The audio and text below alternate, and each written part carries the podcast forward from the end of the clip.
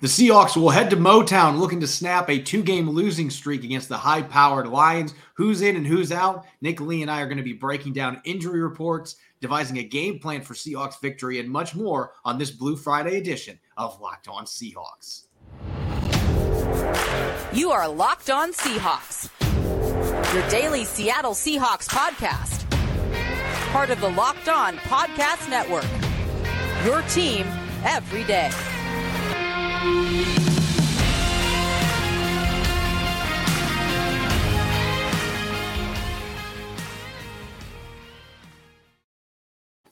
Greetings, 12. This is Corbin Smith, your host for Locked On Seahawks. Joining me for our Blue Friday episode, my co host, Nick Lee. Thanks to all the 12s out there for making Locked On Seahawks your first listen five days a week. We greatly appreciate it. We're almost to game day, just 48 hours away from kickoff at Ford Field between the Seahawks and the Lions. We're going to look at final injury reports devise a game plan for a Seahawks victory, dish out our weekly X factors and predictions, and much more. Jam packed episode coming your way, courtesy of BriteCo Jewelry and Watch Insurance. BriteCo brings you comprehensive, fast, and affordable jewelry insurance for as low as $5 per month. Check out your special offer for locked on listeners and get covered in under two minutes at brite.co forward slash locked on. That's brite.co forward slash locked on.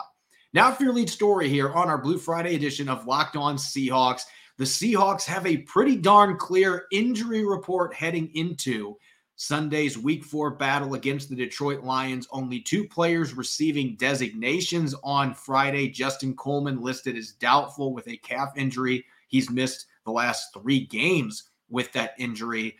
Now, unfortunately, uh, it looks like he's going to miss another one. And Joey Blount, who missed the last two games, the undrafted rookie with a hamstring injury, he's listed as questionable, likely going to be a game time decision. But Nick, this list is pretty good. Looking at the players that were injured or out for part of this week, they're going to have Quinton Jefferson, they're going to have Shelby Harris, Ken Walker the third, several other guys that were on an injury list like Phil Haynes. All those players did not even have designations.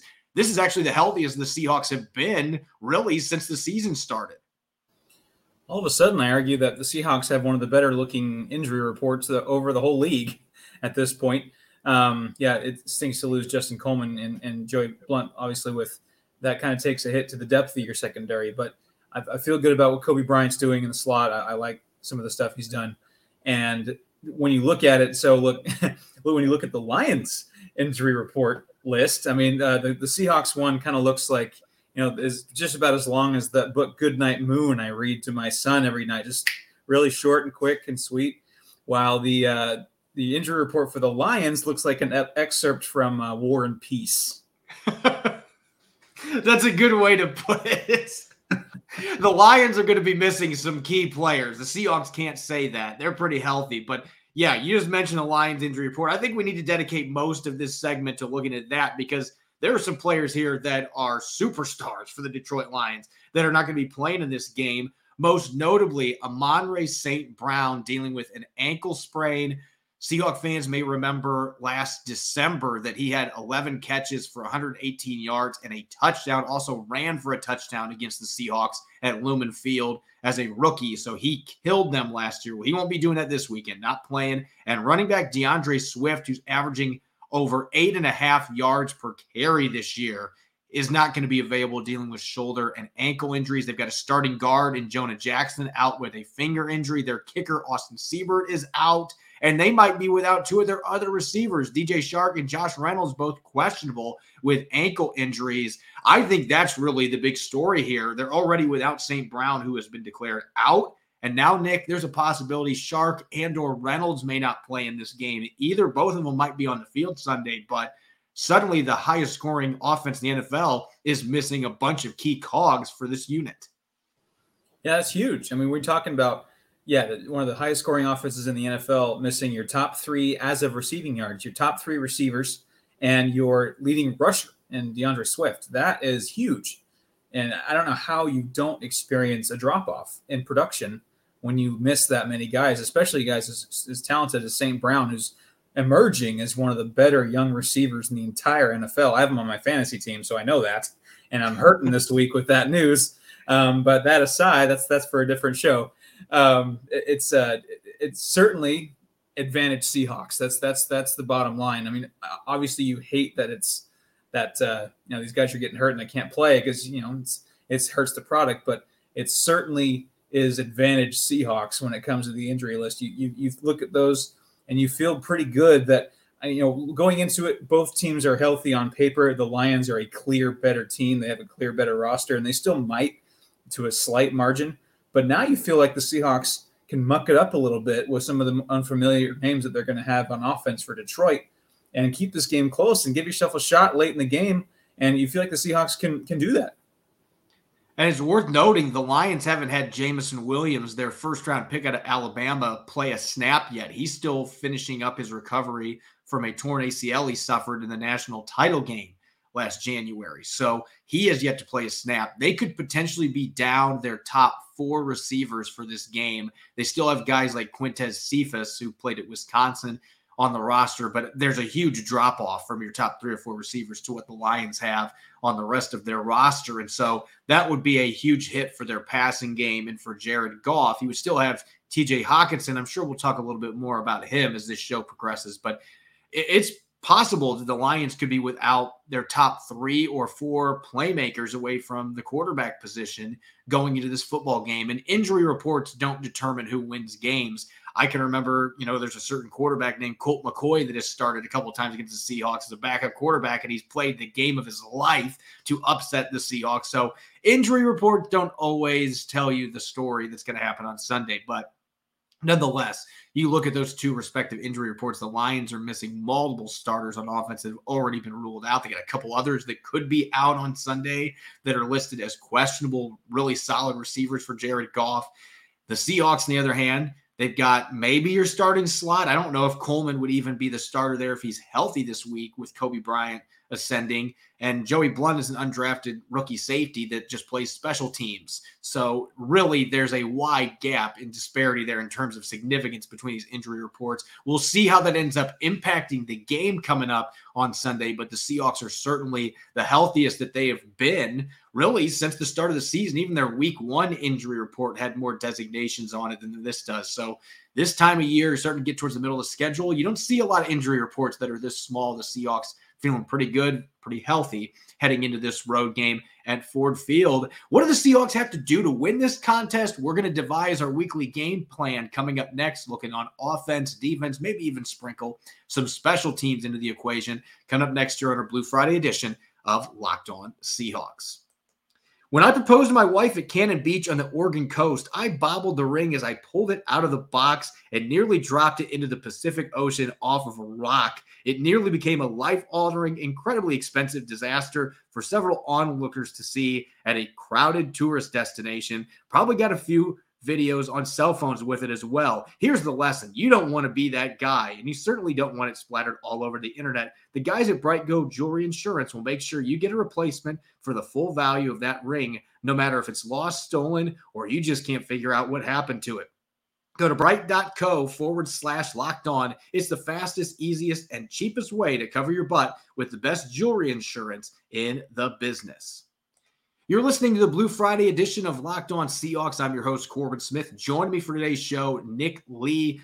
We've got a big game coming up at Ford Field this weekend. The Seahawks looking to snap a two game losing streak. The Detroit Lions, they've been very competitive. They have the highest scoring offense in the NFL, but they are also one and two. This really has the feel of a must win game.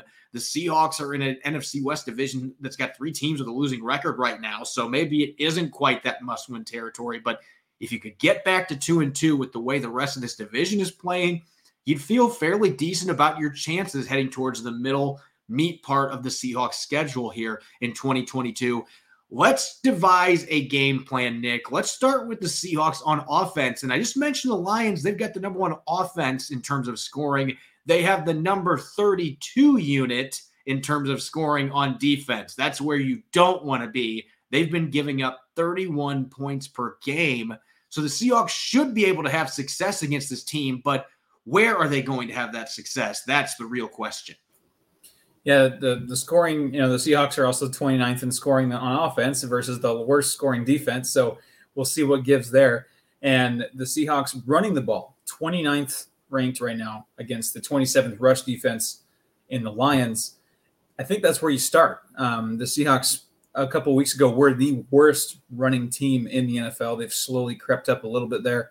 I think this is another week where at least the running game might be able to get right, and especially on the road, um, especially against a high flying offense, or at least it was before all these injuries with the Lions. Um, how you keep all that at bay is run the football and control the clock, control the scrimmage line of scrimmage, and just control the tempo of the game and, and, get into a rhythm on offense. And so that's how you do it by running the ball, especially between the tackles. Um, the Lions interior especially has struggled, and they've been able to. The one thing that the Lions have not done a great job of is defense against interior runs, and they, have done a lot of good good things there. I think I said before the season that the lion, this Lions team is going to be feisty, and you could see it on the on the Hard Knocks show that this is going to be a feisty team that is maybe if they don't make the playoffs, they're going to be a very tough out, and no one's going to want to play them down the stretch if they they themselves are trying to make the playoffs. And I think this is one of those games where um, you got to you got to pick your spots, and I think one of those spots is an interior run on offense. Yeah, I think you got to hammer it between the tackles in this game going back and watching the Lions' first three games on all 22, I can tell you that their interior defensive line has really struggled. They've they've lost the line of scrimmage more times than not. Michael Brockers is a name a lot of Seahawks fans will remember from all those years playing with the Rams. He has not played very well in these first three games, and they don't have much depth at that position. They also are starting a sixth round pick in Malcolm Rodriguez at linebacker. Alex Anzalone is their other starter, and he is, in my estimation, at best, an average starting middle linebacker. This is a team with those linebackers and the lack of depth, the lack of overall talent in the interior. You should be able to get that downhill running game going against them. And that's why they're 27th in the league in rushing. That's why they also are one of the worst teams in terms of tackling. Their linebackers have struggled. Their secondary players, when they've had to come up and make stops, have missed a lot of tackles. They're tied for fifth in terms of missed tackles. The Seahawks are just ahead of them in that mark, not necessarily a category you want to be ahead on, but this is a football team when you add in the fact they have not been able to slow down anybody with their interior defensive line. Their linebackers have struggled. There's some inexperience there with Rodriguez. They've missed a lot of tackles. This is absolutely a team where you want to run the ball early and you want to run the ball often. That's probably the thing Pete Carroll's been the most frustrated about this year is they're running the ball effectively. All of their running backs are averaging at least four yards per carry but they haven't been able to sustain drives and they haven't been able to get enough possessions where they're able to get more carries for their running backs and wear down opposing defenses. They have not been able to check off that box in any of their previous three games. So maybe this is the game they do it against this team. Now, looking at the passing game, the Lions are not good at defending the pass either. They're in the 20s in most categories. When you're dead last in scoring allowed, usually you're not good at either one. And that holds true for this Lions team. Now, there have been some bright spots, even if DK Metcalf didn't necessarily sound impressed the other day. Jeff Okudah has been really good the first three games, and he's shut down a couple of really solid receivers. Justin Jefferson had just 14 receiving yards last week for the Vikings.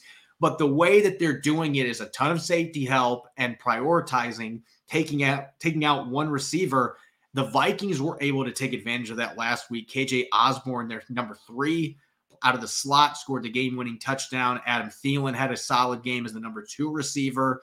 I feel like this is the game where maybe somebody like Marquise Goodwin or Dee Eskridge is going to have to come up with some big plays because the Lions are one of the top three teams in the NFL, Nick, for man coverage rates.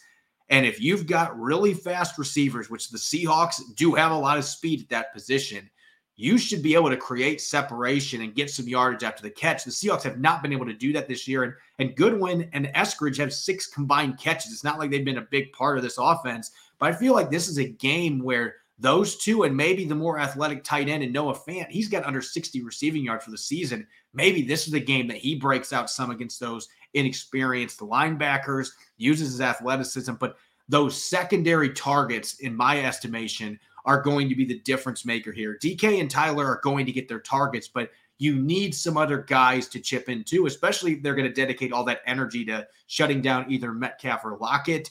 You need your secondary guys to come through, especially against man coverage. I like this matchup a lot for players like Goodwin and Eskridge. Yeah, Goodwin and Eskridge have actually combined for just 11 targets total in three games. They haven't even been trying to get him the ball. I mean, that's what yeah. I'm saying, though. That should And- change and, game. and Eskridge only has three of those. Goodwin has eight. So um, when I know this is going to sound silly, but when I am playing Madden or NCAA or whatever it is, and I'm sick of a de- of a defense playing really good man coverage, that's what I do. I, I, go, I start doing the meshes and the crosses, and I find my fastest guys on the inside, and, and that usually breaks them free.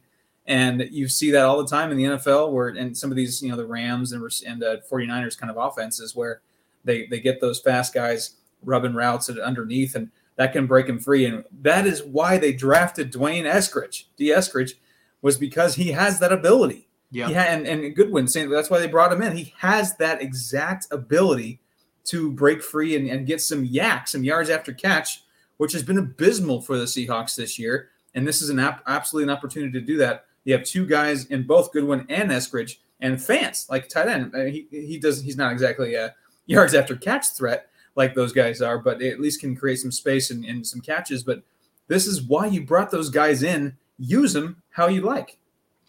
Yeah, and I'm glad you mentioned Fant with the YAC yardage because last year he didn't have a great year in that regard. But two years ago for the Broncos, he w- was number three overall for tight ends in yards after the catch, and he averaged six yards after the catch per reception. He's more than capable.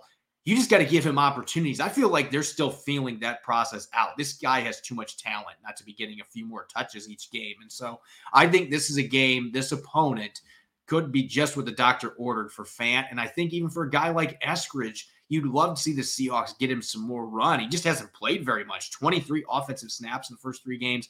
They need to get this kid out there with his yard after the catch ability. This is a defense I mentioned earlier. They can't tackle very well. Fifth most missed tackles. That's not all the run game. You get explosive, strong receivers like Eskridge in space with the football they can break tackles that way too, and you can get yards after the catch. They've just been so bad at that this year. This should be a game where they're really working towards that, and you can take advantage of the coverages that the Lions play. And so there's a lot on offense that I feel like the Seahawks can do in this game to have success. They're going to have to be able to protect Geno Smith. That's maybe the biggest worry with Aidan Hutchinson coming off the edge. And they've got a couple other decent uh, pass rushers. Charles Harris is another one that led the team in sacks last year. You got to protect Geno, but if you can get that run game going, some play action off of it, you should be able to throw the ball all over the yard against this defense, especially without Tracy Walker, who tore his Achilles last week, one of the Lions' starting safeties. They already were not strong at safety. Now they're going to be playing a backup there.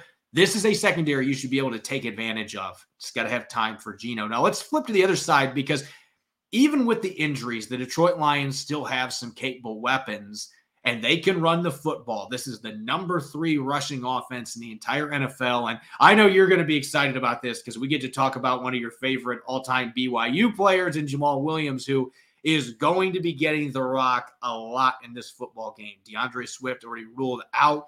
I think Jamaal Williams is one of the best number two running backs in the NFL. He would start for a handful of teams in the league, and he is a hammer. This is a guy that between the tackles breaks a lot of tackles. He keeps his feet churning, gets a lot of yards after contact, and the Seahawks have had major issues with tackling themselves. And so he's probably 1A and maybe 2A in terms of priorities here, slowing down because of the issues the Seahawks have had in general stopping the run. I think they need to mix in more of those bear fronts that we saw them use the last couple years in this game in particular because of the lack of receivers on the outside. If they're missing two or three of their top receivers, take advantage of that schematically and really take the run game away. Force Jared Goff to beat you with fourth and fifth string receivers. Yeah, as a second string running back, Jamaal Williams already has almost uh, 200 total yards in three games, and he's clearly been their their option in the red zone. He has four rushing touchdowns already this year. Um, been kind of a sneaky good fantasy player if you're into that. Um, and it's just he's he's sneaky physical as well. He's very he's very uh, pretty agile. Um, and I, I, again, I know a lot about Jamaal Williams, BYU's all-time leading rusher. I watched him a lot, um, and he's gotten even bigger and bulkier. And I think the Seahawks' goal should be don't let him be doing no air humps in the end zone. don't be doing don't let him dance in the end zone because if Jamaal Williams is dancing on Sunday, uh, it's not going well for the Seahawks, and he will he will dance if the Seahawks let him. And so that's that's a great point to just you're gonna have to you're gonna have to make Jared Goff beat you because we've seen that game. We've seen the the Jared Goff you know game where they, the Seahawks are able to stop the Rams or whatever, and and uh, Jared Goff tries to beat him, and more often than not, the Seahawks are successful in that kind of in that kind of uh, philosophy. Um, Jared Goff is not one of the top five, you know, quarterbacks in the league. He's he's better than the bottom bottom feeders, but he's not he's not a guy that's going to put a team on his back completely and win a game like some of the elite quarterbacks in the league. So um, Jamaal Williams is absolutely got to be public enemy number one, really, for the defense. And uh, and also with the you got to watch out for the red zone because this is another, um, you know, you got you got to force you got to force full force three, not not allow a touchdown because this is actually the second best red zone offense in the in the Lions. And the Seahawks aren't too aren't too shabby themselves on red zone defense, but again, that's a lot of usage of Jamaal Williams. TJ Hockenson is a stud at tight end. Um, so that you got to they're they're the number two red zone efficiency into touchdowns offense in in the NFL, and if they start converting those into seven every time, that's going to be a long Sunday for Seattle. It really depends which receivers are available in terms of how you handle TJ Hockenson. Because if you do have DJ Chark and Josh Reynolds the outside, then Jared Goff still has some solid receivers to work with. They will be able to throw the football even without Amon-Ra St. Brown. But if one or both those guys are inactive, that gives you more flexibility to have maybe somebody in the middle shading over TJ Hockenson to help out the linebackers and safeties because Hockenson is that kind of a talent. This is a guy that is a very good all around tight end that's really been under the radar since the Lions drafted him in the first round a few years ago, in part because the Lions haven't been good.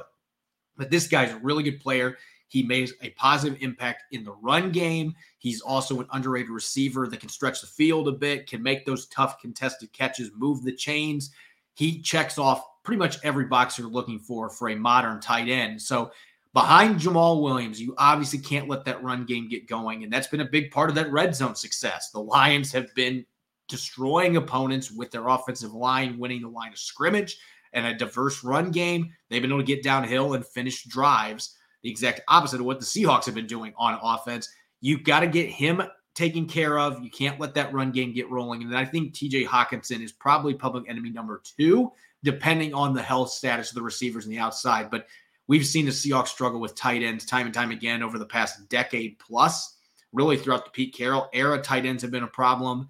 There's been some issues with them this year. I would think that the Lions are going to make that a big focal point in their game plan, maybe by necessity with the injuries they've got a receiver, but he's the kind of guy you can build a passing game around if you want to. He's got that kind of talent, and this is a defense that's had issues with tight ends. So, absolutely, those are the top two players you got to find a way to take away. And that leads me to my last thing here. This is not necessarily a game where you're going to have to worry about a mobile quarterback because Jared Goff is not that. He can move the pocket a little bit, but this is the first game they've played, really. Jimmy Garoppolo played most of the 49ers game. He's not a mobile quarterback, really, either. But same vein here with Jared Goff. He is a pocket passer. So you're not going to have to worry about read option game like you've had to worry about for most of the season. The opponents they've been playing have had dual threat quarterbacks. That's not going to be a case this week. That should help them when it comes to slowing down Jamaal Williams. It's also going to help with the pass rush. You should be able to get home a little bit more. What I want to see the Seahawks do, this is a Lions offensive line that in the interior one of their guards, Logan Stenberg, who I actually am a big fan of the way he plays. He's a physical, nasty mauler, but he has a 0.0 grade on Pro Football Focus right now. I feel like I'm watching Animal House saying that 0.0. uh, he has been absolutely demolished in pass protection. He's given up 10 pressures, five quarterback hits, two sacks the interior defensive line can win against him, but I think this is a game where you could sprinkle in some twists and stunts. We haven't seen a lot of that from the Seahawks the first three weeks, in part because of the mobile quarterbacks. This is the week that you can reveal some of those looks to try to get some of your athletic edge rushers working inside against these guards. You're going to have a backup guard replacing Jonah Jackson the other side. So this is a game you can absolutely take advantage of those guards in pass protection not just with your interior line, but mixing in those twists and getting really athletic guys on them, creating that mismatch, collapse the pocket. That could make this a fun game for the Seahawks defense. And they can slow down the run and you can get to Jared Goff. Yeah, and that, that could be that could play huge because actually Frank Ragnow I think is interesting as well. The center um, has a hundred percent pass block win rate according to ESPN. One of only two centers but also has a very poor grade at Pro Football Focus. I think it was like 58 or something like that. 48. 48. Yeah, you gave yeah. him too much credit. 40. So we got that and the, the guards situation. I think there can be some uh, some uh, some favorable matchups for the Seahawks inside. Yeah, I think this game sets up well for those pass rushers, especially with Jonah Jackson not being healthy. Could have a backup guard. Feels like this is a game, at least in the interior. The tackles for the Lions are pretty good, and Taylor Decker and Penei Sewell. Those two guys, former first round picks, have had strong seasons in pass protection. But the interior, that's been a little different story for the Lions. All right, Nick, let's get to our X factors what the Seahawks need to do to win, and much more here in our final segment of our Blue Friday edition of Locked On Seahawks. Before we get rolling here, thanks to always the 12 out there. Thanks as always for making Locked On Seahawks your first listen five days a week. And also for your second listen, make sure to check out the Peacock and Williamson NFL show. Brian Peacock and former NFL scout Matt Williamson give you the expert NFL analysis in less than 30 minutes. It's free and available wherever you get your podcast. All right, Nick, we get this big game coming up in Detroit, Seahawks Lions, week four at Ford Field. Seattle desperately needs a win to hang tight in the NFC West. Detroit in a competitive NFC North. They're not looking to fall another game back either at one and two. So there's a lot on the line in this matchup. Who is your X factor to watch for the Seahawks? A player that absolutely has to have a big game for the Seahawks to get the road win. This is definitely one of the more underrated, under the radar ones for me. Um, given the fact that the the Lions have the number three rushing offense, number two red zone offense, that the linebackers are going to come to come into play here big time, and I, I expect Jordyn Brooks to be there. I expect him to, to make some plays. Um, Cody Barton is my X factor. Um, he's he's had some great moments, some great plays. Some other times where he either disappears or you know doesn't uh, doesn't make the play as well as he can. Um, so he's a guy that's for me, whether it's tackling Jamaal Williams in the red zone, um, handling perhaps a, a, a, matchup with TJ Hockenson, um, or, or just you know making a big stop on third and medium, third and short. This is a, a, one of those games where you can't allow the Lions to, to get into a rhythm, get into momentum on offense. You can't allow them to keep converting third downs. You can't allow them to, to have multiple, um, several possessions in the red zone. And when, when they do get into the red zone, you can't allow them to get in the end zone. And a, a player like Cody Barton can make a big difference there. So I'm going to go Cody Barton. I'm going to go on the offensive side of the football. And we just talked about how important running the football is going to be in this game for the Seattle Seahawks because you're playing an opponent that has been just as bad as the Seahawks at slowing down opposing run games. They're third worst right now in the NFL in a number of categories. They're 27th overall in rushing yards allowed. They've given it more rushing touchdowns than anyone. Ken Walker III is still waiting to get that first touchdown. I think that this is the game it happens. I think Ken Walker III goes back to the state of Michigan where he starred his one year at Michigan State. Maybe he'll have some former teammates there. Maybe some family shows up, even though he's, I believe, from Florida. Maybe some of them will come because of his ties to Michigan. But I think this is the game that Ken Walker III finds the end zone for the first time, whether that's as a runner or as a receiver. Either way. I think he's going to find the end zone, but this is going to be a big game for the running backs. I think Rashaad Penny's got a chance maybe to have his first breakout game of the season, but you would like to get enough carries where both these guys have at least eight, nine, ten carries apiece. And you can really get KW3 unleashed here this week. I like the matchup for both running backs. I like him against the linebackers when he gets to the second level, the burst, the explosiveness. I just think Ken Walker III is going to have a big game. I think both of Seattle's top two running backs have a chance for a big game going against this team that has struggled so much defending the run. They've got issues in the interior. Their linebackers have struggled. I just like this matchup a lot. So I think Walker has a big game. His first big game as a Seahawk running back. I think he gets his first touchdown. So he is my X factor. Now, shifting gears here. If the Seahawks are going to win this game, we talked game planning. What do you think absolutely has to happen on Sunday for Pete Carroll and company to get the win? I know it's early, but the, the two things I've noticed the Lions, two situations where the Lions are 0 2 on are the games where Jared Goff throws an interception and the games where the, the opponent rushes for at least 100 yards. I know it's really small sample size, but I think that's a good formula.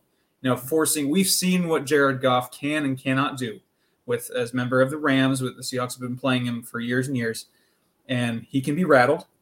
He can make mistakes. And this is a game where, yeah, yeah, the, the Lions are 0 2 when he throws a pick, and he, he's had some very good moments with the Lions. I, I'll give him that. But you give him a turnover, gets rattled, and especially, you know, with some of the lack of weapons, I think they might try to force force the issue a bit. Get get get an extra steal an extra possession. Maybe it's on the plus side of the field for the Seahawks. Get get an extra red zone possession perhaps, and then on the offensive side, establish that run game like I mentioned. You know, you got to keep that high flying offense of the Lions off the field. Still weird saying that high flying offense for the Lions, by the way. That's just that just sounds weird. Anyway, um, it's just uh, you know keep them on the sidelines and establish your own rhythm on offense. And I think 100 yards rushing is a good symptom of that. All I'm picturing right now is a lion with wings. What's the what's the book that that's off of? something Wizard of Oz crossed with something else. I don't know. Whatever, it's some kind of a fancy. But anyway, yeah, flying lions. It just it just sounds weird to begin with, but especially when you're talking about the football team that has not had good offenses. But for me, I'm thinking similar veins to you. And I'm glad you mentioned Goff because he is going to be facing his arch nemesis on the other side, the player that's had so much success against him, and that's Quandre Diggs. Quandre Diggs has dominated Jared Goff in the past. So he's looking his lips a little bit, thinking he's going to be without at least one of his top receivers. That just makes it even better for, for me. Hopefully, he's going to try to chuck one downfield into tight coverage. I could jump the route and get an interception. But for me, when we're talking about game plan and what the Seahawks need to do to win this one, I think it boils down to the red zone. Seattle, in my opinion, needs to score three touchdowns in the red zone to win this game. And I think going off what you said, they need to generate at least two turnovers on the defensive side of the football. And I'm not necessarily saying that that's going to mean they pick off Jared Goff twice. Maybe they strip sack him.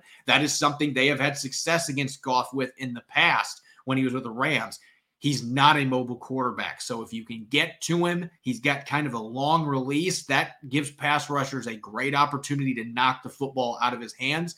Jamaal Williams in the past has occasionally had some issues coughing up the football. So there are ways they can generate turnovers against this Lions offense. As good as they've played, as many points as they scored, they will turn the football over. So I think if you can do that and you can find a way to clean up your red zone play, the Seahawks are the second worst team in the NFL when it comes to finishing red zone drives with touchdowns, just 25%. Ironically, Russell Wilson and the Broncos are the only team that are worse at that right now through three games. But if the Seahawks can punch it in on several of their drives, get at least three red zone touchdowns, that tells me they've had long drives and then they finish them with authority to get a touchdown. You get some turnovers. You really like your chances of winning this game. And by the way, I'll add this caveat here the Lions have been the most charitable team in the red zone defensively in the entire NFL. Opponents are scoring touchdowns 90% of the time that they get inside the opposing 20 when they play the Lions. So if there's a game the Seahawks are going to figure it out in the red zone, this is the absolute one to do it. You are playing the perfect opponent. This is what the doctor ordered. So again, red zone efficiency, three touchdowns in the red zone create a couple turnovers, if they can do that with the injuries the Lions have too, then I would like their chances of winning this game. So let's get to predictions, Nick. And I'm going to start with you. Do the Seahawks have a chance to win this game? I know with the injuries that maybe that evens things up a little bit, but you're still traveling to Eastern time zone. And this is a feisty Lion squad that is going to be looking for a win after a disappointing loss to the Vikings last week. Do they have a chance to win? Absolutely, they do uh, just with the how efficient and pretty safe Geno Smith plays, as long as you can limit mistakes and the defense can make a few stops, absolutely they have a chance. I am not going to pick them to win, however. Uh, th- with the injuries, yes, this game does get a lot closer because, like I mentioned before, on paper, all healthy, this Lions team is actually, I think, pretty darn good. Um, so, and they would be a heavy favorite and should be against the Seahawks. But here, I think it's it gets muddied up a little bit with the injuries. But I still like what the Lions are doing on offense, and so I think there'll be some point. They'll they'll, they'll find some points. To, to, they'll find some ways to score points in this game, even without some of their top playmakers. They have some smart coaches on that sideline, and with the Seahawks on offense versus the Lions defense, that's the ultimate, uh, very stoppable force meets very movable objects. and so I think the object will get moved a little bit back into the end zone. in the defense. And so I think the Seahawks themselves will score points. I see I see both teams going 23 plus, and I'm to go Lions 30, Seahawks 23. Maybe it's close late, and the Lions get a late touchdown to take the lead. I think it will be close and competitive. But even with the injuries, I think right now, um, especially being in Detroit, I think the Lions have a bit of juice, um, and, and I think they might ride that, especially in the home crowd. So I actually gave my score prediction on our crossover Thursday show yesterday, and that was knowing the injury situation. But I think I want to do a mulligan here. I'm going to make a change of the heart here. And I, I don't know that I've ever done this on Locked On Seahawks. I usually wait till Friday to give my prediction anyway. But I picked the Lions to win this game 31 to 17 on yesterday's show shortly after we got done recording, I started thinking about it. Like, they're going to be missing their top running back, most likely, their top receiver. They might be missing multiple offensive linemen. We now know they're going to be missing one. They have two other receivers that are banged up. The Seahawks have been so close when you're looking at last week, and they just haven't been able to finish. I look at the opponent and how much they're struggling defending the run and in the red zone. I have changed my mind. I think the Seahawks are going into Ford Field with those injuries the Lions have, I expect it is going to be very close because Detroit still has a lot of good players and they're well coached. But I think Seattle actually goes in and gets the win. I'm changing my prediction to 27 24.